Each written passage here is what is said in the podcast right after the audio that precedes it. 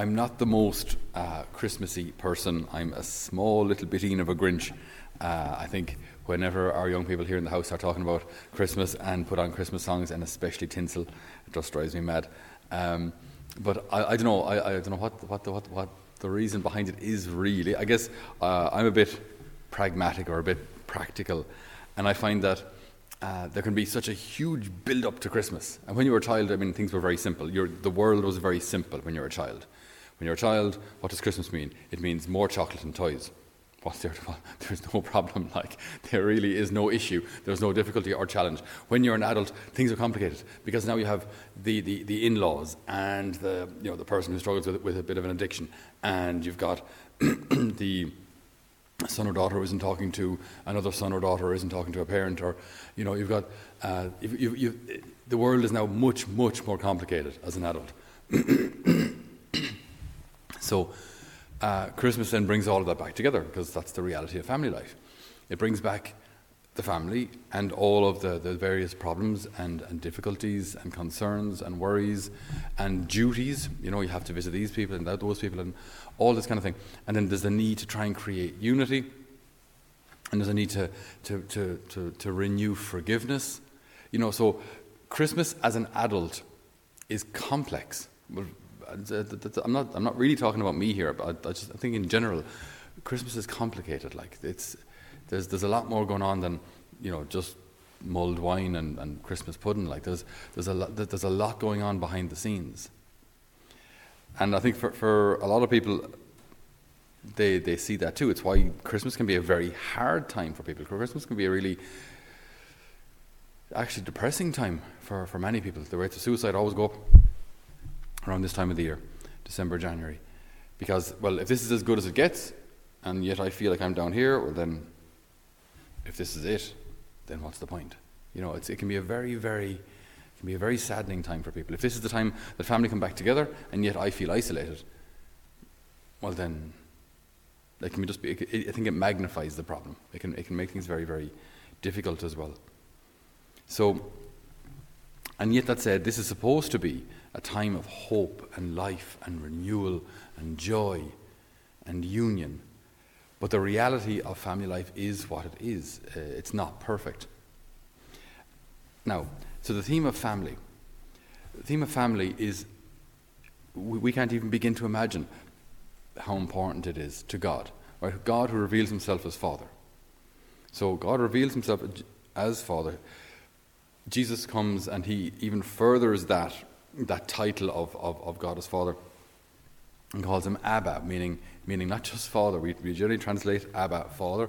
Abba doesn't mean Father. Abba is what a child would call their parent. Abba means dad, or daddy, or dad, depending on where you're from. So the way Jesus spoke to the Father now is so incredibly intimate. It's not just a kind of a, a fatherhood uh, in an analogical, uh, as an analogical term, but it's, it's, it's father as in a relationship. A relationship. And this is, this was unheard of. And, and the strange or sad thing is that for many of us, and me included, to understand God as Father or live a relationship with God as Father. This may never have happened to us. You know, I think for, for generations, and I, I don't know if this was ever strong in the church in Ireland. We're, we're known as such a Catholic country. I'm not sure if you can go back 50, 60, 100 years to a time when many Irish people believed that God was their Father. I don't, I don't think so. Now, as far as I know, it was, it was never really the case.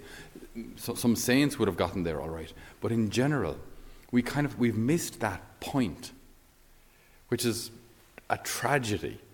To miss the point that God wishes to be your father, that God is your father, and that God wants to draw you close to Him as a father would their beloved child, their beloved son, their beloved daughter. Uh, we, we got stuck on the rules, we got, uh, important as they are, but we got stuck on them. We, we got stuck into the Ten Commandments or the Thou shalt nots. And again, don't get me wrong, please obey them. They're, there's nothing wrong with them. But our faith cannot be reduced to them. Our faith is supposed to be a relationship. So, right from the beginning, when Adam and Eve doubted God's goodness, you know, when they're, when they're tempted by the serpent, is it true that you're not allowed to eat from the fruit of any of the trees in the garden? They say, well, we can. Eve responds, yes, we can eat from the fruit of any of the trees or bushes in the garden, all of them except one, lest we die. This one will kill us. It's effectively poisonous. And he says, Die, you will not die, but your eyes will be opened and you will be like gods. You will be like gods. Now, what would, what should a childlike heart have done. A childlike heart should have gone back to God and said, God, we heard, or Dad, we heard that if we eat this fruit, it'll make us more like you. Is that true? But rather than run it by Him, rather than ask Him, rather than trust Him that He would give them whatever was good for them, they take it, they steal it. They, steal, they want to be like God. So, in order to get that, they steal from God. They disobey God. That's why this sin is much bigger than just they were hungry, so they ate an apple. They weren't hungry. They were not hungry. And they were eating an apple or fruit. It doesn't actually say it was an apple in Scripture.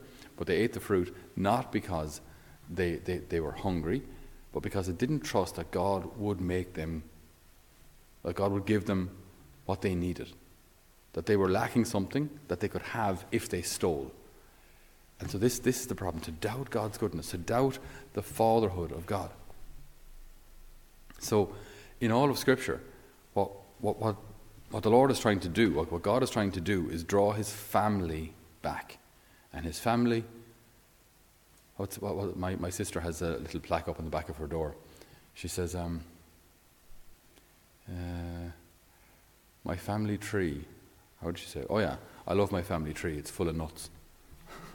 you know? And, and it's that kind of idea. You draw the family back, but holy cow, when you do, like, it's, uh, it can be dramatic, you know? It's not exactly straightforward. So the Lord's trying to draw the family back. Then God, say Jesus comes and reveals the Father in an even more intimate and close kind of a way. And then we read in our gospel today, He shall turn the hearts of fathers towards their children, and the hearts of children towards their fathers. Now, this works in earthly terms, as in obviously the Lord wants to heal families. So he wants earthly families to be united and children united to their fathers and fathers united and serving their children. But then there's also like the bigger picture, the eschatological picture, that we be united with God the Father in heaven and He be our Father for all eternity. So there's, there's two levels to this. There's the, the healing of the family, important as it is, and then the healing of this, this divine relationship as well. So you could almost you could summarize our whole faith in that. Adam and Eve ruptured that, that father son, father daughter relationship, and Jesus now is trying to heal that. Or, well, effectively, he has healed that in the sense that all the grace necessary to heal that is now available. We just have to work with it. Do I want that? Do I want my relationship with the Father to be healed? Some might say no. That's, that's always a possibility. But the grace necessary is available that we can have this, this reconciled, healed relationship with the Father. So that He has already turned His heart towards me, but have I turned my heart towards Him? And there's no doubt, like this is, this is such a, a key theme in our faith, but I think the enemy has done a good job in diverting our attention to all sorts of other things. You know, for the moment, I mean, the, the, don't get me wrong, I mean, the environment is important, but it, it, this is not a key issue for the church at the moment. It's not. The environment is important, but like that's more government policy and like that, that's more their responsibility at the moment.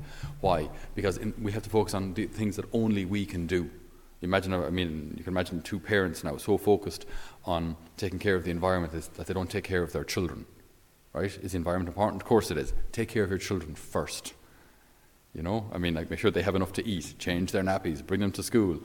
Do that first, and then if you've you know if you've time left over, by all means, start a recycling group or whatever you want to do. Uh, in the church, we have to focus on the things that only we can do, and then if yes, if there's time left over, if there's if there's a, an excess of, of, of resources in that, by all means, you know, do something for the environment. But we must focus primarily on the good of the soul. Incidentally, if and when we do that, the more we focus on the, the renewal of the person's interior life, the more respect they have for creation. Why? Because the more respect they have for other people, the less likely they are to, to, to be materialistic or gluttonous and consume more things than are actually necessary. We won't go into that whole thing. But the point is, the point is, healing this relationship with the Father is central to the church's mission. And as I say, I think the enemy has done a good job in, in, in drawing our attention away from that to other things. But we have to get back to that. You know, like, so, and this, this, it, this completely, it, it, it radically changes or renews your prayer life.